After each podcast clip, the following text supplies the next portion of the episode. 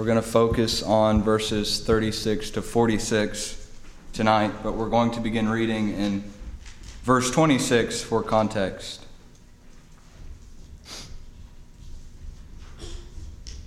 God's word says Now while they were eating, Jesus took some bread, and after a blessing, he broke it.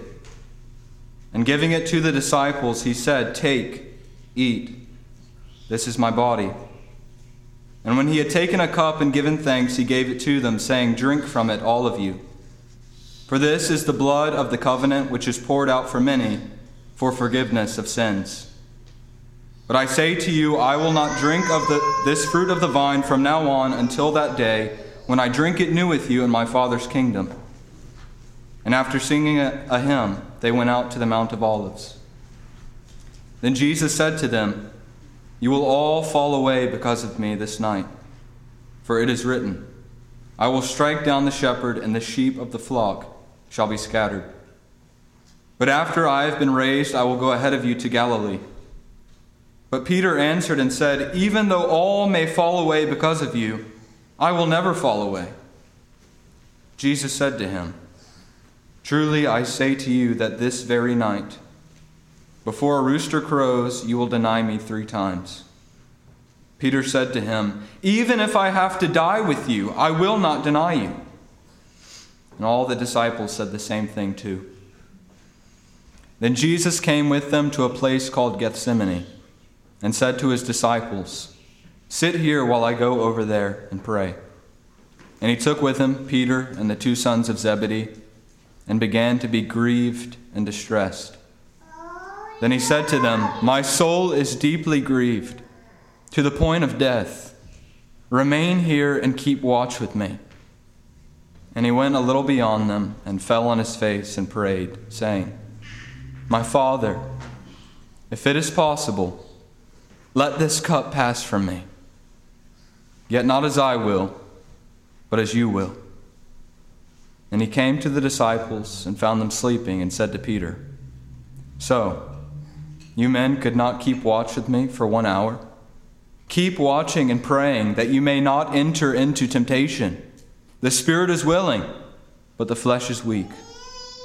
He went away again a second time and prayed, saying, My Father, if this cannot pass away unless I drink it, your will be done. And again he came and found them sleeping, for their eyes were heavy. And he left them again and went away and prayed a third time, saying the same thing once more. Then he came to the disciples and said to them, Are you still sleeping and resting?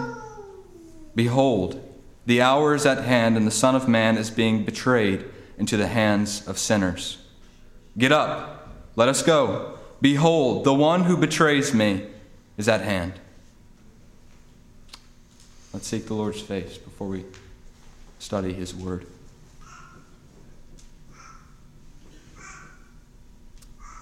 Heavenly Father, our Father, the one to whom our Savior prayed to in this great hour of testing.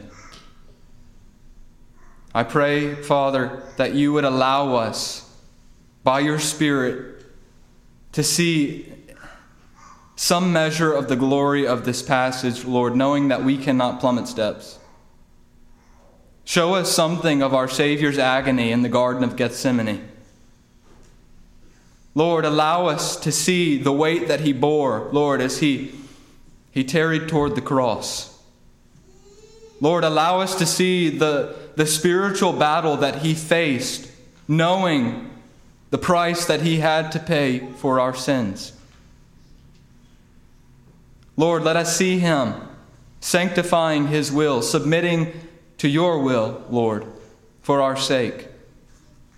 And as we observe him, as we observe the spiritual power that came through prayer, Lord, let us, let us learn to pray as he did.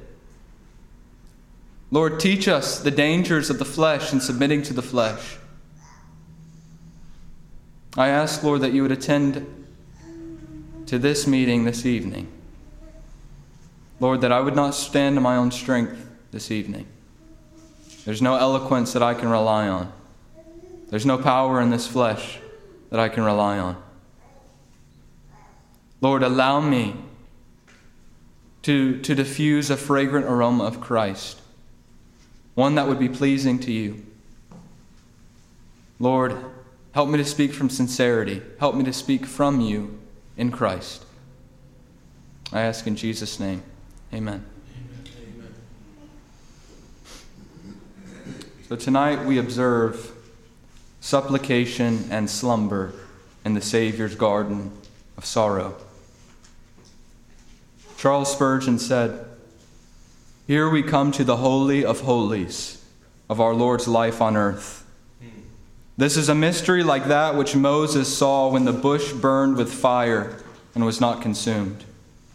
No man can rightly expound such a passage as this. It is a subject for prayerful, heartbroken meditation more than for human language.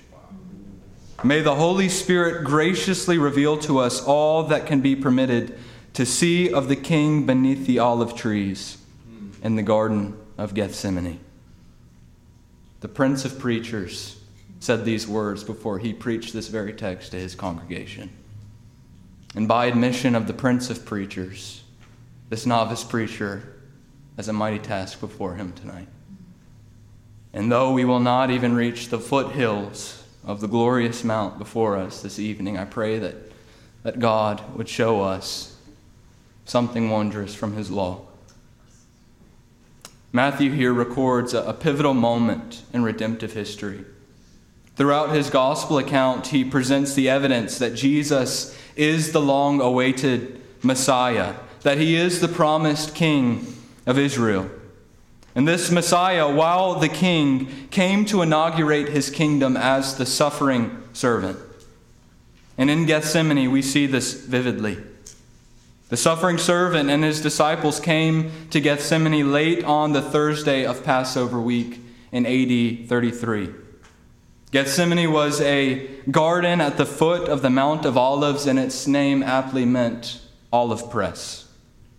And according to Luke's gospel, it was his custom to come here with his disciples for fellowship and prayer. But this time is different. His public ministry has come to a close. He celebrated his, his last Passover meal with his disciples, and now he begins to feel the full weight of his role as the final and true Passover lamb, the Lamb of God who would take away the sins of the world. He, the good olive, has entered the olive press and is pressed by the weight of what is to come, that oil might flow to all whom he would redeem, as he is crushed by his Father's wrath. And there is no moment in all of history like this one. The fate of mankind, the fate of all creation hangs in the balance as the long awaited Redeemer faces the fiercest onslaught of temptation that Satan has ever carried through with.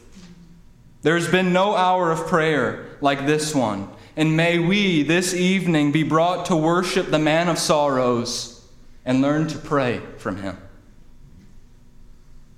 Though we do not face an hour of temptation equivalent to that which Christ faced mere hours before his crucifixion, each of us faces inevitable temptation, both as individuals and as a corporate body.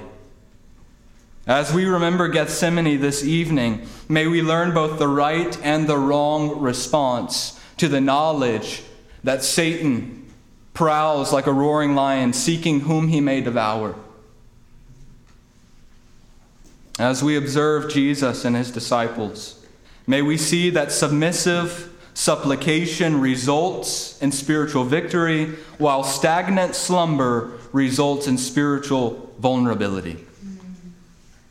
So, first, in verses 36 through 39, we see that submission to God through supplication is our sure stronghold in times of sorrow. Verse 36 says Then Jesus came with them to a place called Gethsemane and said to his disciples, Sit here while I go over there to pray. And he took with him Peter and the two sons of Zebedee and began to be grieved and distressed. And he said to them, My soul is deeply grieved to the point of death. Remain here and keep watch with me. And he went a little beyond them and fell on his face and prayed, saying, My Father, if it is possible, let this cup pass from me, yet not as I will, but as you will. So we see Jesus, when, when, when struck with sorrow, he resorts to supplication, to presenting his request to God in prayer. As he enters the garden, he leaves his disciples to go and pray to his Father. He has them sit at the entrance, possibly to keep guard, uh, to keep anyone from possibly interrupting this crucial time of prayer. But he left them certainly so that he could be alone in prayer. He left them at a distance, like a soldier would leave his, his wife and his children as he goes forth to battle. He spared the disciples in their weakness from attending too closely to this great spiritual warfare. Yet he takes his three choice disciples, his inner circle Peter, James, and John. Because these three had previously seen his glory, had seen his transfiguration on top of the mount, it was fit for them to also see his agony. And Jesus does not bring them along for his benefit, but for theirs. There was no assistance that they could offer him in this grave hour, yet he had a lesson to offer them. After they, along with the rest of the, the, the disciples, had declared their unwavering loyalty, that they would not depart from him in his great hour of testing, he had a lesson to teach them in poverty of spirit. While they trusted in their own strength for what Jesus told them laid ahead, Jesus would cast his dependency upon his Father. He desired to show them the right response to temptation. We cannot face and withstand Satan's schemes by placing confidence in ourselves and our own strength. We face temptation with confidence in God, pleading with Him to show Himself mighty in our weakness. And as Jesus makes his way toward a spot for communion with God, he begins to be grieved and distressed. And this grief is emphatic. He grew exceedingly sorrowful. And this word distressed in the Greek carries the connotation of heaviness. It literally means to, to be heavy. And as prophesied of the suffering servant, Jesus was a man of sorrows and acquainted with grief. Grief and distress were not new to him. As God incarnate, throughout his entire life, he experienced sorrow over sin and death to a degree that we cannot even imagine. Scripture never speaks of Jesus laughing, but it does speak of him weeping. When Lazarus died, Jesus wept because he had an up, upfront and personal view of the effects that sin had in his own creation. He has experienced sorrow his entire life, and now it is growing to a climax as his death draws near. Luke says in this text that he was seized with anguish. Mark says that he trembled. He began to experience real and true grief and distress, true sorrow over his impending death. And this may raise or cause some to raise the question how could Jesus, if he is God, be afraid of death? Well, it's a fair question. According to Scripture, Jesus is the Word of God. He's God Himself, and He is life itself. And yet, having taken on flesh to dwell among men, He allows the flesh to feel what belongs to it in this garden and as truly man, he trembles at the thought of death. Even still, why should he, who is life himself, the author of life, the one who had the authority to lay down his life and take it back up again, why should he fear? Is it because in his omniscience he saw his scourging, the cat of nine tails ripping flesh from his bones? Is it because he, he could hear in his omniscience the, insults that would be hurled his way? Is it because he knew that his clothes would be, uh, that the soldiers would cast lots for his clothing? And as nails were driven into his hands and his feet, and he was hoisted up to hang there, suffocating and dying, that sinners would walk by wagging their heads, hurling insults? Is it because he knew the agony that he would face physically? I'm sure in his humanity he felt some sort of anxiety over these things. But in this garden, he is no way, in no way hiding from them. He's not cowering here. He is in a place where he frequently met with his disciples, a place where his betrayer expected him to be. Jesus is not cowering and hiding from the crucifixion. His grief and distress over death may have been induced because he is truly man and he experienced the things that are exclusive to man, yet they were brought on and even magnified because he is truly God. His divinity in the garden magnified his sorrow. As God, the creator and owner of mankind, he has felt indignation towards sin every day since Genesis chapter 3. Psalm 7:11 says, "God is a righteous judge and a God who has indignation every day." As the seraphim proclaim in their angelic song, He is holy, holy, holy. As the psalmist expresses in Psalm 5, that He is not a God who delights in wickedness, that He abhors the man of bloodshed and deceit. He hates the sinner, abhors the evildoer. He hates all workers of iniquity. It is sin that has caused the separation between man and this very God. Yet, this holy, sin hating God put on flesh and dwelt among sinners to reconcile them to himself. In this time, dwelling among his creation, he was a man of sorrows because he experienced the temptation to sin, and he directly saw and felt the ruinous effects of sin. As he healed the sick, dealt with the hard hearted masses, experienced the grief wrought by death, and now in the garden, his sorrow is climaxing because of what he had to do to atone for this very sin. He experienced this exceeding sorrow and this great heaviness, ultimately because of the spiritual reality that would take place within mere hours. As he hung upon the cross of Calvary, and God would make him who knew no sin to be sin for us. The holy God in the flesh, who was utterly repulsed by sin, would be made to be sin. The one who is pure and spotless and undefiled would be cloaked in, a, in filthy, leprous rags. Jesus would take on to himself what was the very opposite of his nature. He would not become a sinner, but he would bear the full weight and vileness of the sins of mankind and would be crushed upon the cross, bearing them. He, the sinless one, would be treated as a sinner. And Jesus was grieved and distressed because he, wearing our sin, would receive the wages of our sin. He would be condemned before his Father, the one whose nature he shared, experiencing the very hatred, the very wrath toward sin that he himself also possessed. He was intimately acquainted, acquainted excuse me, he was he had an intimate knowledge of the very wrath that he was to bear. He, as truly God, knew the full force of what was to come. And as truly man, he became grieved and distressed as it drew near.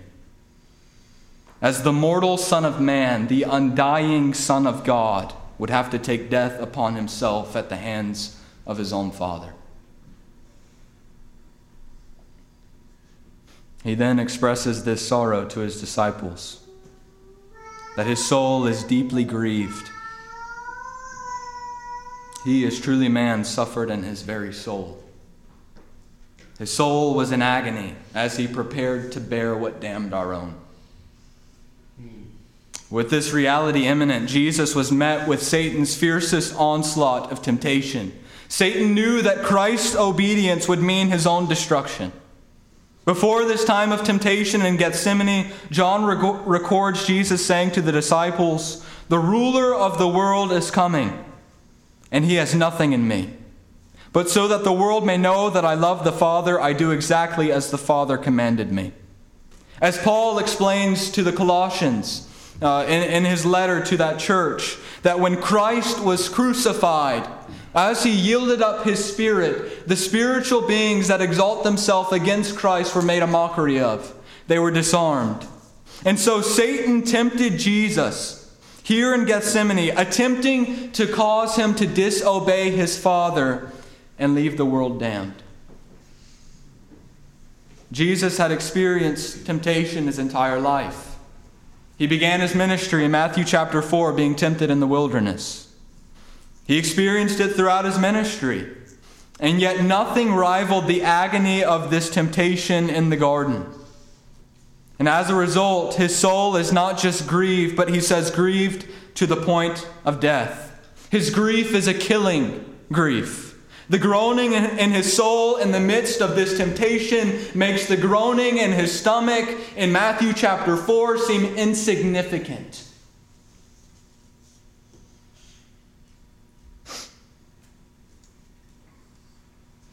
He here, in this agony, his soul grieved to the point of death, is at the very threshold of death. If he were a mortal man with this grief, with this heaviness, he surely would have died. He would have died had he not been preserved for the death that God ordained him to die.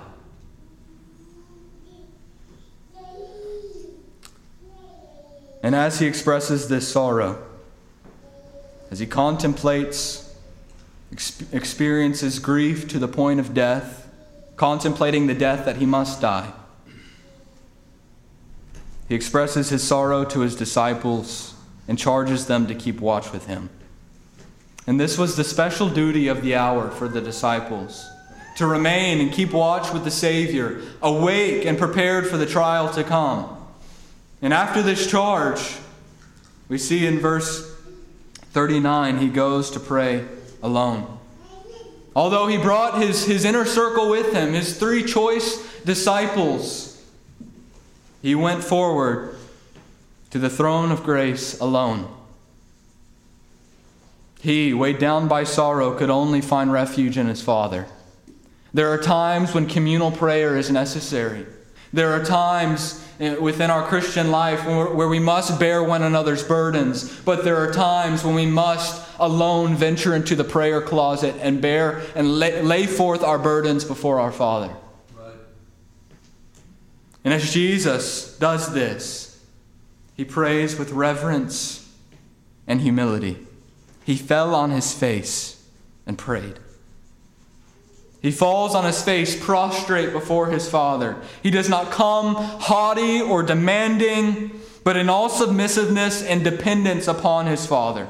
As the writer of Hebrews said in Hebrews 5 7, he, in the days of his flesh, offered up both prayers and supplications with loud crying and tears to the one able to save him from death, and he was heard because of his reverence. Some believe that reverence toward God diminishes in intimacy in our prayer, a, a, a sort of intimacy in our prayer that Jesus here expresses. Reverence does not negate familiarity. He says, My Father. Nowhere else in the Gospels does he pray saying, My Father. We see as, as the agony, as the grief, the heaviness intensifies, Jesus presses in further to his Father. It incre- he increases the intimacy of his prayer. The more that Satan attempts to divert Jesus, the more he draws in to his stronghold. And where else could he go? Where else could a child in grief go besides their father? Where else could the only begotten go besides the one who sent him into the world? And Christ, with his soul weighed down with so much grief that death felt imminent, he goes to his Father alone in reverence and in intimacy and offers up supplication to him. And he supplicates, If it is possible, let this cup pass from me. And this is clear that it's, this is in reference to his impending death. And so this leads us to ask what is in the cup? Jesus, with this, this great grief and sorrow weighing him down, so much so that he leaves to pray alone. And he supplicates, Let this cup pass from me. What is in the cup? Well, throughout the scriptures, God's wrath and punishment are often pictured as a cup to be drunk. Psalm 75 8 says, For a cup is in the hand of Yahweh, and the wine foams. It is full of his mixture, and he pours from this. Surely all the wicked of the earth must drain and drink down its dregs. The prophets used this language in describing God's wrath and judgment. This cup that Jesus speaks of is full of the wrath of God Almighty. And here's the astounding thing the very Son of God is in this garden pleading with his Father that if it is possible, the cup be removed. And yet, we as sinners have lived our entire lives as if we are incredibly thirsty. We have lived our lives demanding for a drink from this cup. Every time we exalt something or someone in place of the one true God, every time a lie passes from our mouth, Every time we look with lust, whether we know it or not, we are crying out to the God of the universe, I am thirsty and I will not be satisfied until I take a drink of the cup that is owed to me.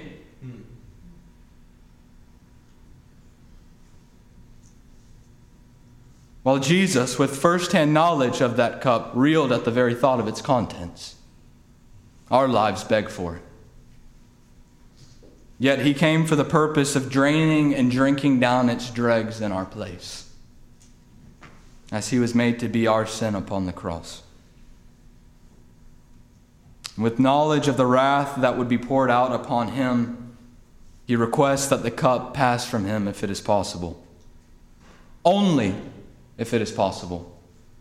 That is, if God may be glorified if man may be saved, and if all the ends that God intended may come to pass some other way, he desires to be excused from drinking the cup, and if not, he would drain it. Some may be led to think that because of this request, his will is not aligned with the Father's will. However, in this prayer of supplication, he does indeed pray according to the Father's will. He says, Not my will but your will. And my will and your will show that Jesus truly was being tempted. Not that he had a different will, but that he was being tempted. Though he was unable to sin, he clearly could be brought into the real conflict of temptation. And yet, while his human nature shrinks back from the cup, he shrinks back even more so from being disobedient to the Father's will. And in this prayer, we see two acts of Christ's will. In the first act, his request that the cup might be removed. His will is not adverse or averse to the Father's will, it is diverse. He does not oppose the Father's will, he simply asks if there may be another way. And in the second act of his will, he freely submits himself to the Father's will. His total willingness is grounded upon the Father's will. We see the disposition of David when he wrote Psalm 40, particularly verse 8. He says, I, I desire to do your will, O my God. And Jesus himself said in John 4:34, my, my food is to do the will of him who sent me and to finish his work. Again in John 5:30, he says, I can do nothing from myself. As I hear, I judge, and my judgment is righteous because I do not seek my own will, but the will of him who sent me. And in John 6 39 through 40, he says, Now this is the will of him who sent me, that of all he has given me, I lose nothing, but raise it up on the last day. For this is the will of my Father, that everyone who sees the Son and believes in him will have eternal life, and I myself will raise him up on the last day. His reason for submission here in the garden is his Father's will. He came to do his Father's will, and he is in no way averse to it in the garden. Although he is brought to uh, an exceeding sorrow and a killing grief in his very soul, he's not rejecting his Father's will.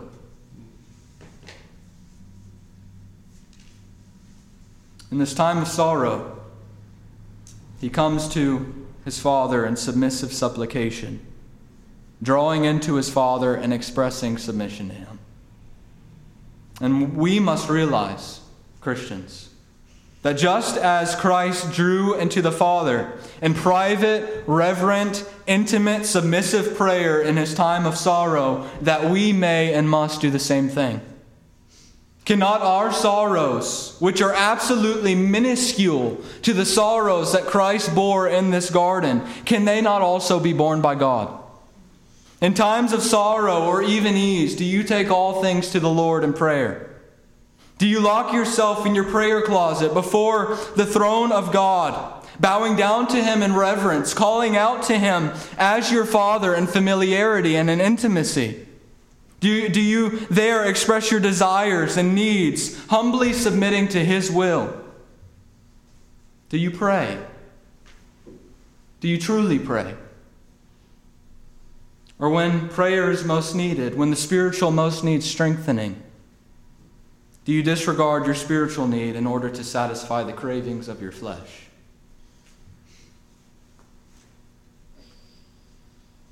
Do you pray or do you sleep? While submission to God through supplication is our sure stronghold in times of sorrow, submission to the flesh through slumber is our sure demise in times of spiritual need. Verse 40 through 41 says, And he came to the disciples and found them sleeping, and said to Peter, So, you men could not keep watch with me for one hour? Keep watching and praying that you may not enter into temptation. The spirit is willing, but the flesh is weak. So, after his first supplication, Jesus finds his disciples asleep. Although Jesus, in his omniscience, was not surprised to find them sleeping, it surely did not help to alleviate the sorrow that he was enduring.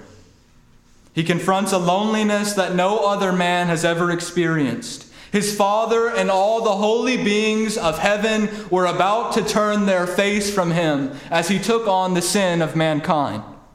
And now, uh, mere hours before he faces this great trial, his disciples, the ones whom he has fed, led, nurtured, taught, sleep.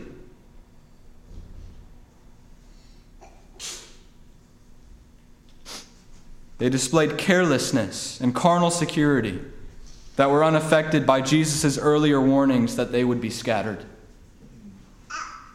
They expressed carelessness and carnal security, knowing the agony that he had expressed to them verbally. They expressed carelessness and carnal security in light of his command to keep watch. And it's so easy to look at them and wonder what they were doing. But how often do we find ourselves in the same state? Hmm. Are you asleep, careless, unconcerned, in a time of sorrow or in a time of ease? Are you asleep in a day when the name of Christ is misrepresented and the Holy Spirit is blasphemed? When the Holy Spirit of God is grieved over disobedience within the church and quenched by pragmatism? Are you asleep in a day when revival is prevented by spiritual ignorance, the peddling of the Word of God, and disunity among the saints? Are you asleep as a great hour of testing approaches and is imminently upon us when false Christ and false prophets will arise doing signs so wondrous that if possible it could deceive even the elect? Are you asleep while the tempter looms, plotting and preparing his devices, bending back his bow, ready to unchain your favorite pet sins, preparing his accusations against you? Are you asleep? If so, like the disciples, despite the warnings of the Word of God, you see no need to seek God's strength and protection. The perfect, sinless Son of God knew his need for prayer, but the sinful, weak disciples often do not. They are trusting in their good intentions, mistaking them for strength. As Paul Washer often states, our problem is not that we are weak. Our problem is that we don't realize how weak we are. Right. And in these times, what Jesus now says to his disciples directs, directly applies to us. In verse 40, we see that he subtly rebukes them. And he directs the rebuke toward Peter, the spokesman of the disciples, the one who made the loudest assertion of his devotion. He says, I, I, I, would die for you. Jesus says, Could you not keep watch with me for one hour? Could you, my disciples, whom I have loved and cared for and taught, are you so uncaring that you cannot awaken yourself for slumber? out of the one who awoke for, for you when your faith waned and the, you thought your ship was sinking, and yet I awoke and caused the waves and the wind to be still. Can you not keep watch with me?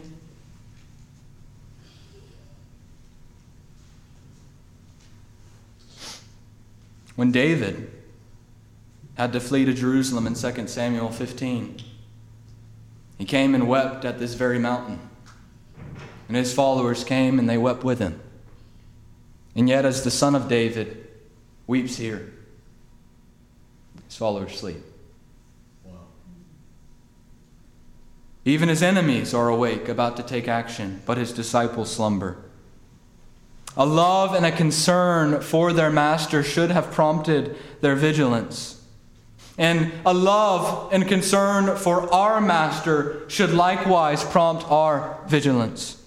Just as Jesus warned the disciples of their scattering, Scripture warns us of falling away. As the author of Hebrews writes, See to it, brothers, that there be not in any one of you an evil, unbelieving heart that falls away from the living God. But encourage one another while today is still today, so that none of you will be hardened by the deceitfulness of sin. And after this rebuke, Jesus admonishes them. He says, Keep watching and praying. And these verbs are in the present imperative. There is continuous action being denoted here. The need for spiritual vigilance is not occasional or momentary, it is constant. Whether, like these disciples, we face grave circumstances or everything is looking up, whether we're being hit in the face by the winds of adversity or the breeze of ease is at our backs, we must keep watching and praying. Why? Jesus says, so that you may not enter into temptation. There is an hour of temptation drawing very near for Christ and the disciples. The trials that Christ would face would be temptations to his followers to disbelieve, distrust, and to even deny and desert him. The only way to keep from being engulfed in temptation is to be aware of Satan's devices and not only flee to our Father's throne when we are assaulted, but even in anticipation of the assault. We are so prone to enter into Satan's temptation because we are so prone to believe his lie that prayer is not a true priority. The desertion of the disciples that Jesus predicted did not begin when the soldiers came and they arrested him. The desertion begins here. And like them, how often do we presume upon our own strength and so abandon Christ before the tempter even comes? It may be here that Peter first learned the lessons that he expresses in his epistles. He says in 1 Peter 5 8, Be of sober spirit, be watchful. Your adversary, the devil, prowls like a roaring lion seeking someone to devour. And he also says in 2 Peter 2 9, The Lord knows how to rescue the godly from trial. Satan and his schemes cannot be overcome by the flesh or by our own strength. We must fortify ourselves in prayer. We must rise in the morning and immediately bombard the throne of grace. We must go about our day constantly praying as the scripture commands us to do.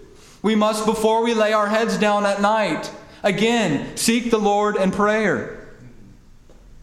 Let our prayers be the first and the last things that exit our lips each day. Prepare for the battles of the flesh and of the mind with submissive supplication. Jesus says, Pray then in this way. Do not lead us into, t- into temptation, but deliver us from the evil one. We must beg of God to keep us awake by His grace when Satan would so tempt us to drop our guard. Right. When we are drowsy in the worship of God, when we are unmotivated to read His Word, when we are averse to falling to our knees in prayer, we must deny the flesh and plead with God to give us watchfulness. Lord, quicken me in your way. Let, the, uh, let me not indulge in a sin that would lead to an inroad from any more. Lord, keep me awake. Keep me from stumbling. We must pray for vigilance. With the tempter always lurking, always prowling, we have a great need to remain in constant watch and prayer. And Jesus admonishes us to do so. And then, following this admonition, he expresses his understanding. He says, The spirit is willing, but the flesh is weak. As Psalm 78 39 says, He remembered that they were but flesh and wind that goes and does not return. As he rebukes and then admonishes his disciples, he considers their frame. As truly man, he knows the weakness of the flesh. Although he never gave in to temptation, he knows what it is to be man, to be weary, to suffer sorrow and temptation. He understands. And it was likely very late, after a long and eventful day, they had walked around a mile to the Mount of Olives after eating a large meal, and the need for sleep was natural. And Luke, in Luke 22 45, specifically notes that they were sleeping from sorrow. So while, while sorrow prompted Jesus to an awful agony of earnestness and prayer, it sent the disciples to sleep. And sleep is, is often a means of escape they could have been sleeping out of frustration, out of confusion, out of depression from what Jesus had told them about his death, rather than sleeping out of pure apathy. The truth of what would happen to their Messiah overwhelmed them, and rather than keeping watch with him, they resorted to sleeping. However, this does not excuse their lack of vigilance.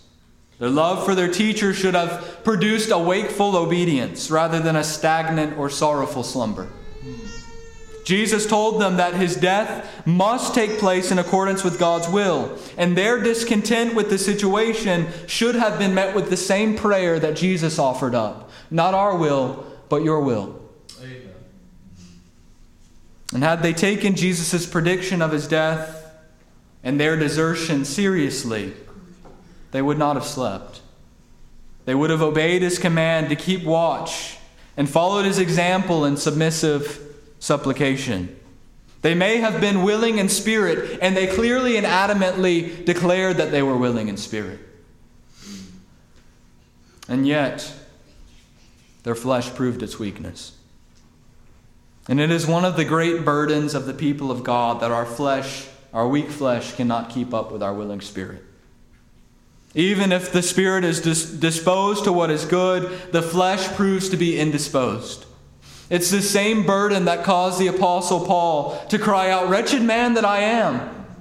Who will deliver me from the body of this death? This, this impotency, this spiritual impotency, is our great infirmity. We, as new creations in Christ, have a true and earnest, God given desire to please Him, and yet we often do not do the things that please Him. Jesus graciously, however, considers this infirmity. He, our advocate, pardons the weakness and infirmity of our flesh if there is truly a God given willing spirit within us. This is our solace as we battle the flesh. However, we should not mistake it for Him excusing us. His expression of understanding cannot be separated from His rebuke and His admonition. It is not an excuse to disregard his admonition and take his rebuke lightly when he expresses understanding. Rather, he rebukes us so that we will take his admonition seriously, and he admonishes us to provide a remedy for our area of weakness in which he expresses understanding. So Jesus knows, he understands, and provides grace for our weakness. Yet he still rebukes our disobedience and provides instruction for our obedience. Because the flesh is weak and vulnerable to temptation, we must keep watching and praying. Prayer will help the watch, and watching will aid the prayer. They are enjoined for the purpose of not entering into temptation. And Jesus, in complete contrast to the disciples, returns to prayer for this very reason. And we see that submission to God through supplication is our sure means to see our wills sanctified and our hearts satisfied. Verse 42 says, He went away again a second time and prayed, saying, My Father, if this cannot pass away unless I drink it, your will be done. So Jesus again enters into private, reverent, intimate prayer. As the temptation and sorrow continue to intensify, Luke mentions that his sweat became like drops of blood. In the garden called Olive Press, the weight of what was to come was pressing heavier and heavier upon him, with greater and greater force. And with his grief intensifying, he still did not lose sense of his sonship and he called out once again to his father. In the second prayer, his supplication is coupled with resignation. This time, he does not expressly ask for the cup to be removed as he did in the first prayer. After the willing submission uh, displayed in his first prayer, he simply speaks of the Father's will and declares, Your will be done.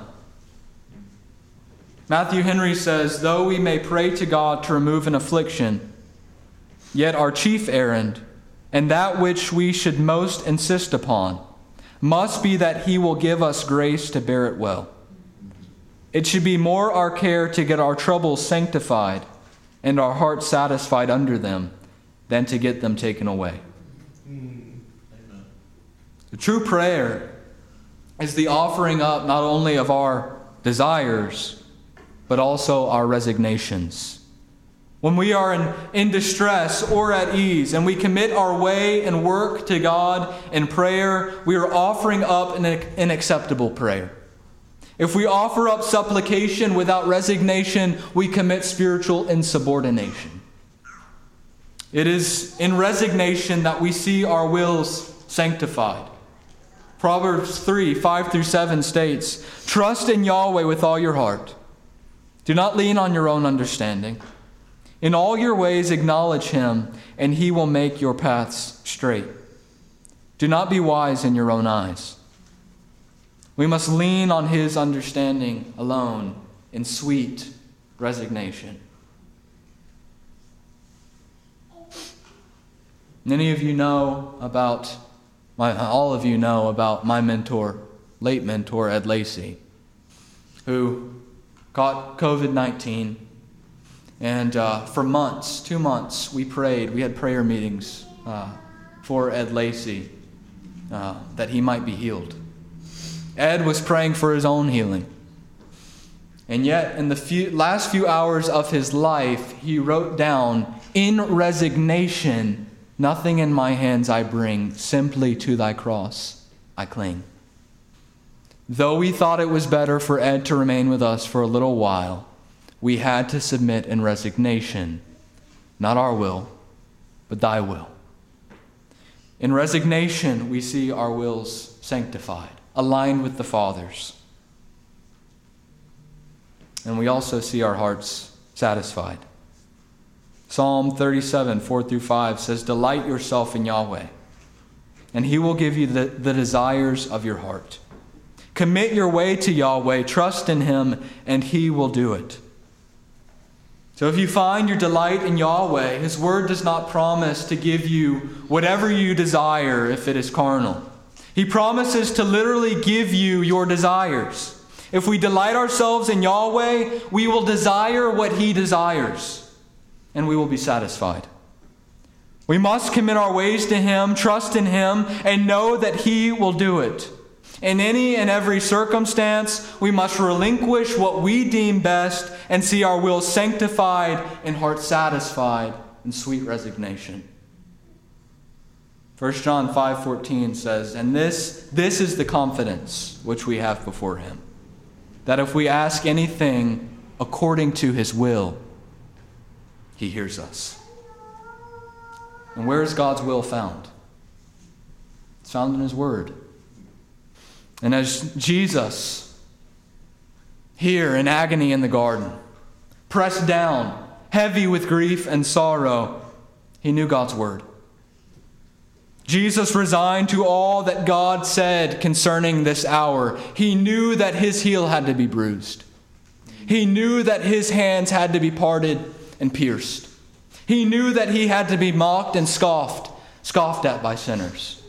He knew that he had to be pierced for our transgressions. He knew that he had to be numbered among the transgressors. He knew that the striking that was due us had to be aimed at him and it would please the Father to crush him. And he resigned to this.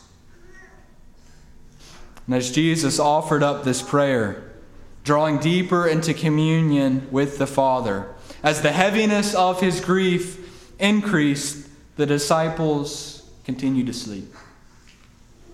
And from their examples, their example, we see submission to the flesh through slumber is our sure means to see our wills shackled and our hearts stupefied. Verse 43 says, And again he came and found them sleeping, for their eyes were heavy. Clearly, the flesh had overcome the spirit. It is made evident that submission to the flesh shackles the will. They slept because their eyes were heavy. This is the same Greek word that is used to describe Jesus' distress. Jesus, to, his very, to the very depths of his soul, was heavy. Heavy with grief, heavy with sorrow, and yet he remained awake and endured in prayer. And yet these weak disciples, because their mere eyelids were heavy, submitted to the flesh. How tragic would it have been if Christ, heavy to the depths of his soul with sorrow, had given in, had not kept watch.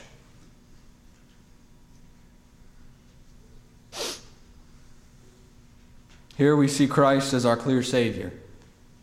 He in this garden does what we cannot, what we often fail to do.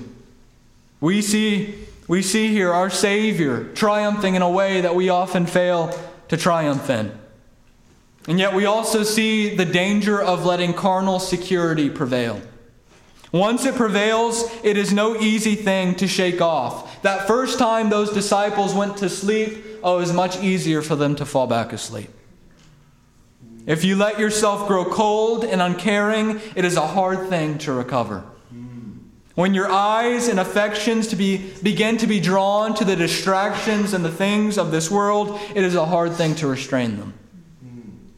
And how many of us are in the habit of sit, sitting for hours, doom scrolling on our cell phones, sitting in front of televisions, spending our days mindlessly attending to lesser things? How many of us sink into the slough of despondency when sorrow comes and we waste our days in cold unfeelingness?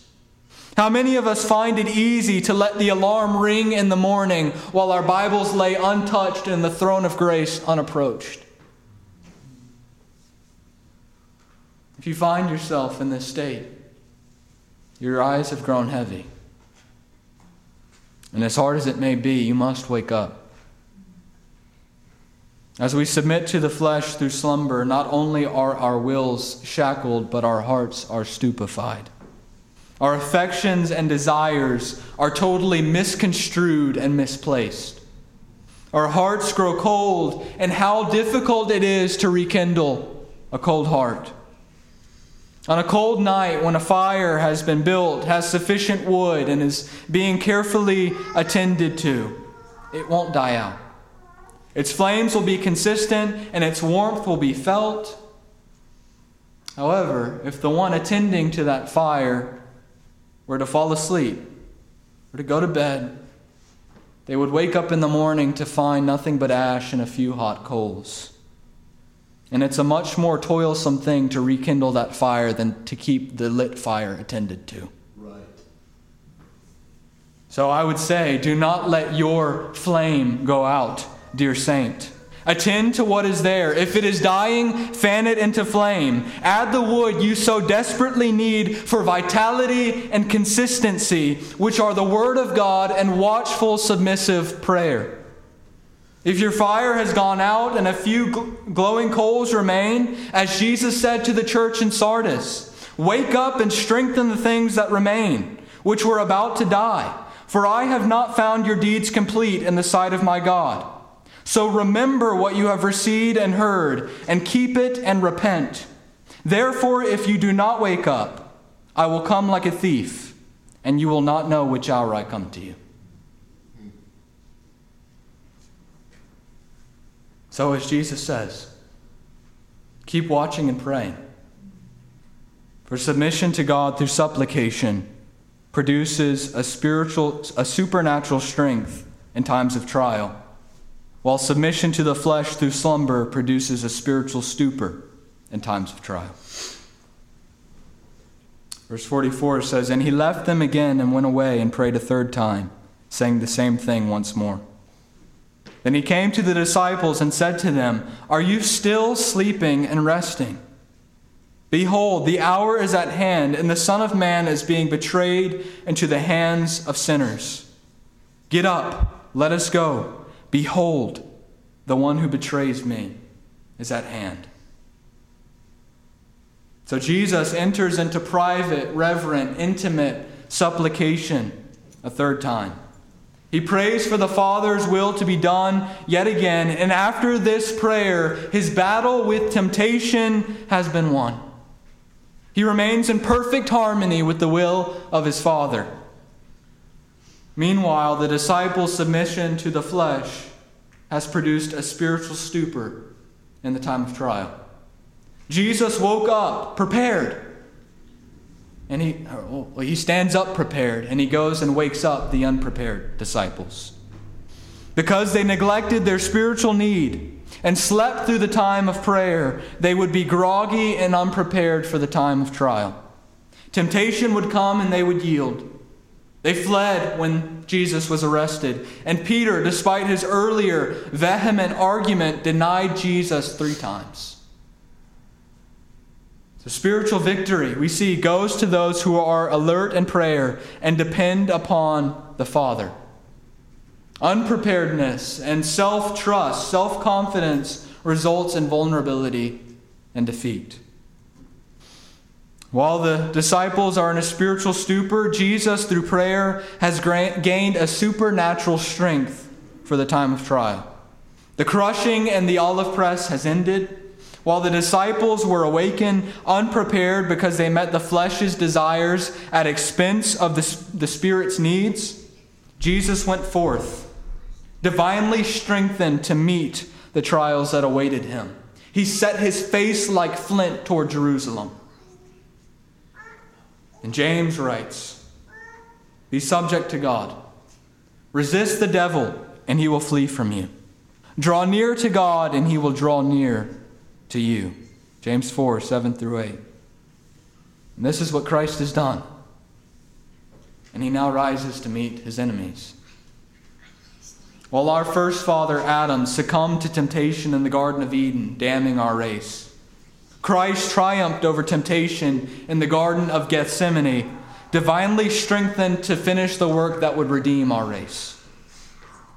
For the joy that was set before him, he would endure the cross, despising its shame, and having been made to be sin upon that cross, bearing the Father's wrath, dying and being resurrected on the third day for the justification of all who will turn from the sin that he agonized over and place their faith in what he has done, they will be reconciled to God forever.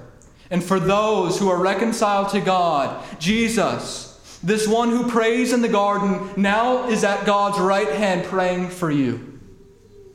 So let not his time of submissive supplication be in vain. If you have not come to him on his terms of repentance and faith, come to him. Because the cup that he had to drink, that full wrath of God poured out upon sinners, if you do not come to him, there, there remains wrath for you to drink. But if you come to Him, clothed in His righteousness, it has been drained. It has been drained.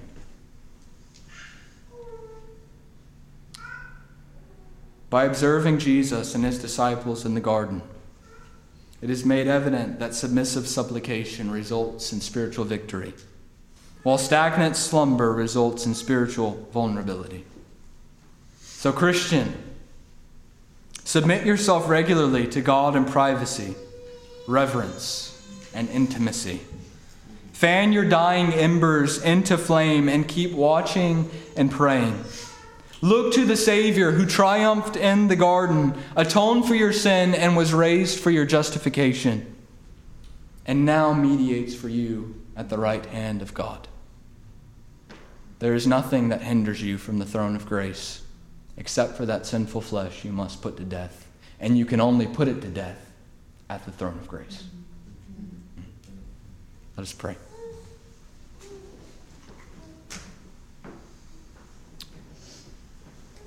Father, we thank you, Lord, for this great example, for the great sorrow that your Son endured on our behalf. And in doing so, he taught us to pray. Lord, I pray that you would apply these truths to our hearts, that we would be watchful, that we would be prayerful, that we would not neglect the throne of grace made available to us by the tearing of the flesh of the Son of God, that great heavenly veil parted that we might enter. Lord, I, pray that you'd bless your saints, Lord. Strengthen us for the time of trial that awaits. In Christ's name we pray. Amen.